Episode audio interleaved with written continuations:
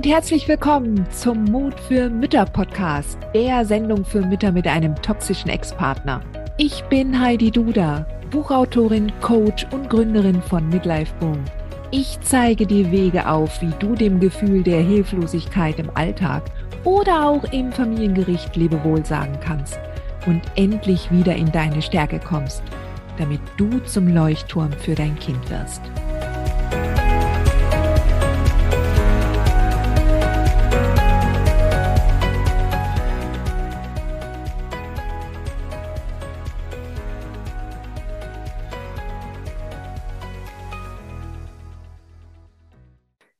Hallo und herzlich willkommen zu einer weiteren Folge des Mut für Mütter Podcasts. Ich freue mich, dass du wieder dabei bist.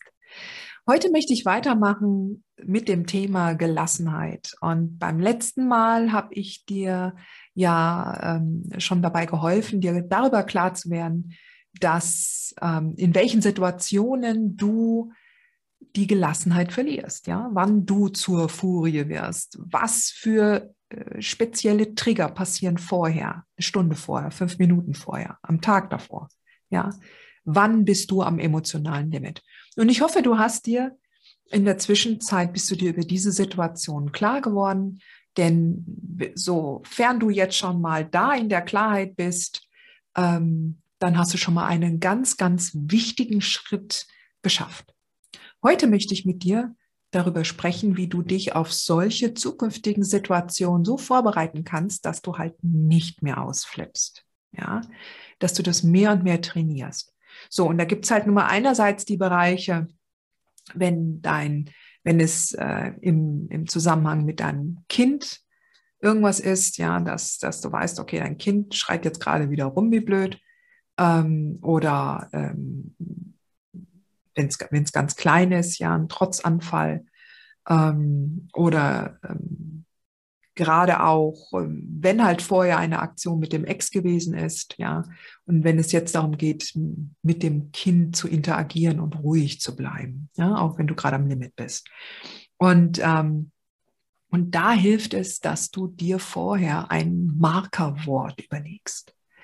Und dieses Markerwort, ja, das pinnst du auf Haftnotizen überall an, wo eigentlich, wo du meistens bist und wo dann die kritischen Situationen stattfinden. Also wenn es zum Beispiel abends im Bad äh, das Zähneputzen schwierig ist, dass du dir da den Zettel mit deinem Markerwort anheftest oder wenn du weißt, dass das an der Haustür sein wird, dass du es in der auf der Innenseite der der Haus- oder Wohnungstür, dass du dir da den den Haftzettel mit dem Markerwort pinnst. Und ähm, du kannst auch dieses Markerwort mit deinem Kind vereinbaren, dass dein Kind dir das Markerwort sagen kann, damit du sofort stoppst in dem, was du was du gerade sagst oder tust beziehungsweise schreist. Ja, dein Kind darf dieses Markerwort sagen. Und ähm, gerade wenn du in der Wut bist, ist es wichtig, dass dein Kind die Erlaubnis hat, dir dieses Markerwort zu sagen. Ja. Und ähm, dann gibt es natürlich noch ganz pragmatische Sachen, ja, gerade, dass du dir zum Beispiel ähm, Pufferzeiten einplanst, also dass das morgens nicht ähm, zu stressig wird, ja, dass, ähm, dass du, wenn du ein Kleinkind hast, was nun mal einfach morgens länger braucht, dass du diese Zeit mehr einplanst, ja, dass dann halt nochmal zehn Minuten, eine Viertelstunde früher aufstehst. Das wird sich alles sowieso in der Zeit, mit der Zeit alles ähm, vereinfachen. Ja, das wird nicht so bleiben. Aber jetzt gerade, wenn du am Limit bist, wir reden hier von einer gewissen Lebensphase, deren Länge du selber auch mitbestimmst. Ja, wenn du sagst, okay, jetzt, weil halt das jetzt gerade diese Phase ist mit dem Kleinkind, dann stehe ich jetzt halt mal stelle ich den Wecker eine Viertelstunde früher, dann haben wir mehr Zeit und es ist für uns alle viel entspannter. Ja. Dann kannst du auch ähm, so in der Kommunikation mit deinem Kind könntest du zum Beispiel auch so einen Wutpegel dir überlegen, ja. so auf einer Skala von eins bis zehn, auf welchem Level bist du, damit dein Kind auch einschätzen kann, wie weit es gehen darf. Ja. Die Kinder reagieren normalerweise gut darauf. Und das ist auch transparent kommuniziert, wenn du sagst, also, Spatzel, ähm, ich bin jetzt gerade auf einer acht. Reiz es nicht aus. Ja, und dann weiß das Kind, okay. Und wenn es tatsächlich, wenn du dann merkst, okay, jetzt gerade geht's nicht mehr, dann verlass den Raum. Und das ist auch ein, ein wichtiges Ding. Also es ist immer noch besser, du verlässt den Raum, bevor du etwas zerstörst. Ja. Also wir reden jetzt hier wirklich von kapitalen Wutanfällen. Ja. Ähm, und, und da ist es wichtig, sag, signalisier deinem Kind, du kommst gleich wieder. Du gehst nur jetzt kurz aus dem Raum. Und dann atmest du. Du atmest tief ein und vor allen Dingen tief aus. Du lässt diese ganze, du, du brauchst den Sauerstoff, weil in der Wut atmen wir nicht. Ja, du brauchst den Sauerstoff, du atmest also wirklich ganz tief ein und ganz tief aus. Ganz wichtig auch das Ausatmen. Du lässt das ganze Toxische, die ganze Wut lässt du raus.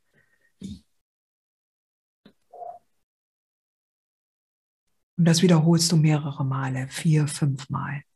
Ja, tief einatmen, tief ausatmen. Also das sind so die Methoden, gerade jetzt im Zusammenhang mit deinem Kind, die du gut trainieren kannst. Wenn du zum Beispiel allerdings Stress mit dem Ex hast, also auch in seinem Zusammen, in, in direkten Begegnungen mit ihm ausrastest, ja, und das willst du ja nicht. Du willst ja keine Energie in diese äh, nachpartnerschaftlichen Beziehungen noch stecken. Ja. Das heißt, du gewöhnst dir an, erstmal E-Mails von ihm ähm, nicht mehr direkt zu beantworten, sondern maximal, also beziehungsweise maximal am nächsten Tag und eine Nacht nochmal drüber zu schlafen. Also du kannst ja die, die Antwort schon mal schreiben, dann hast du das schon mal wesentlich runter und rausgelassen und dann guckst du am nächsten Tag nochmal auf die E-Mail und überlegst dir, was würde ein Richter, auch wenn ihr nicht vor Gericht seid, ja, was würde ein, ein, ein Dritter von deiner Antwort halten? Ja? Ist sie sachlich? Ist sie klar?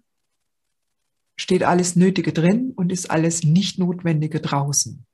Ja, und dann kannst du nochmal durchgehen und kannst nochmal ähm, wegstreichen, weil meistens schreiben wir zu viel.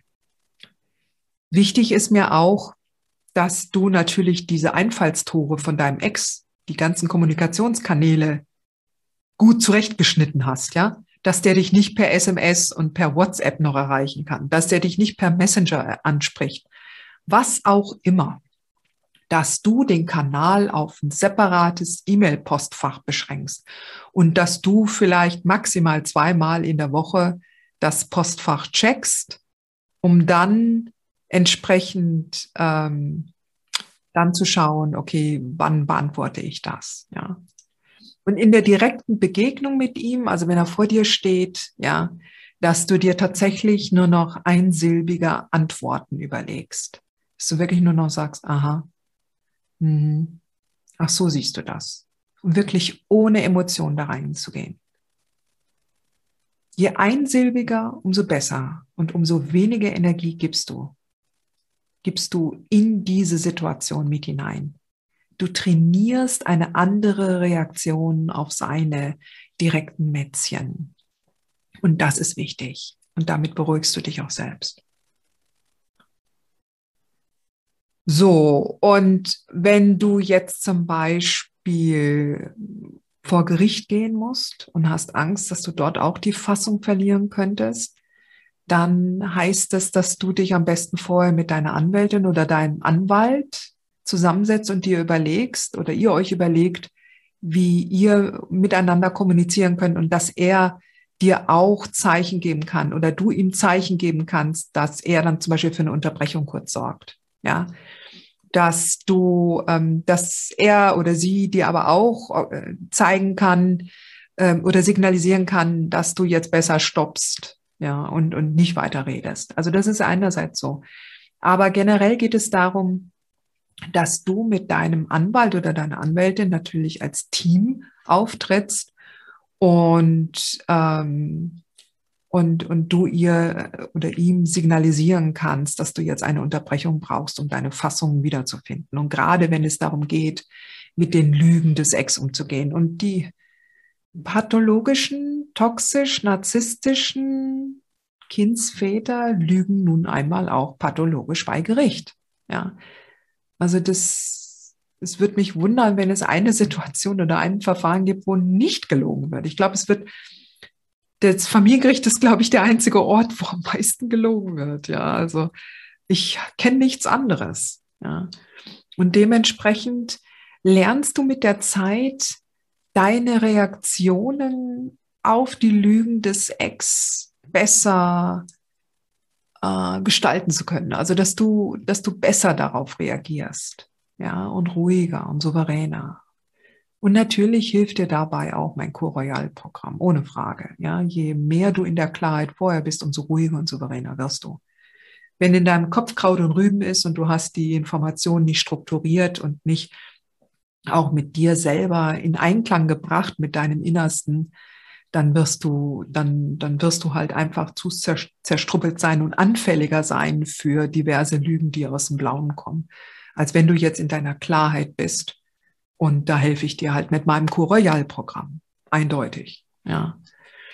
So, und ähm, jetzt, weißt du, jetzt habe ich dir so ein paar Tools genannt, wie du dich darauf vorbereiten kannst, ja, wie du wie du ähm, in der Begegnung mit deinem Kind, wenn du gerade merkst, du bist am Limit, in der Begegnung mit deinem Ex, wenn du merkst, der drangsaliert dich wieder, in, in, im Gerichtssaal, wenn du merkst, das überfordert dich jetzt extrem, ja.